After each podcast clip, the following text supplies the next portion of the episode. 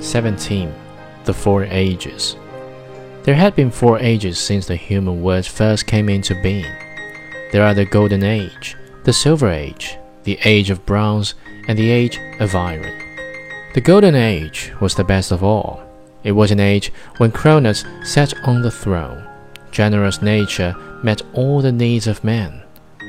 There were no extremes of cold and heat, and the evils of the human world were still kept in the cask. Epimetheus guarded the cask, and Pandora was not yet made to open. Men lived a happy life. They were forever young. They were always eating richly and knew neither hard labor nor sorrow. When death came, it came like a peaceful sleep, and they became good spirits in heaven. The Silver Age was once in which the human race was somewhat less valuable in body and mind. The period was of helpless beginning. It lasted a hundred years, and it was the time of manhood, short and troubled. Men spent in ignorance and evil. They no longer admired the gods and offered no sacrifices.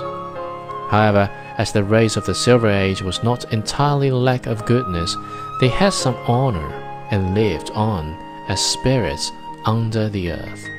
During the Age of Bronze, men became further degenerated. Dressed in bronze and armed with weapons of bronze, they lived in the houses of bronze. Cruel and heartless, they delighted in war and died in endless struggle. When they passed away, they came into the darkness of the lower world.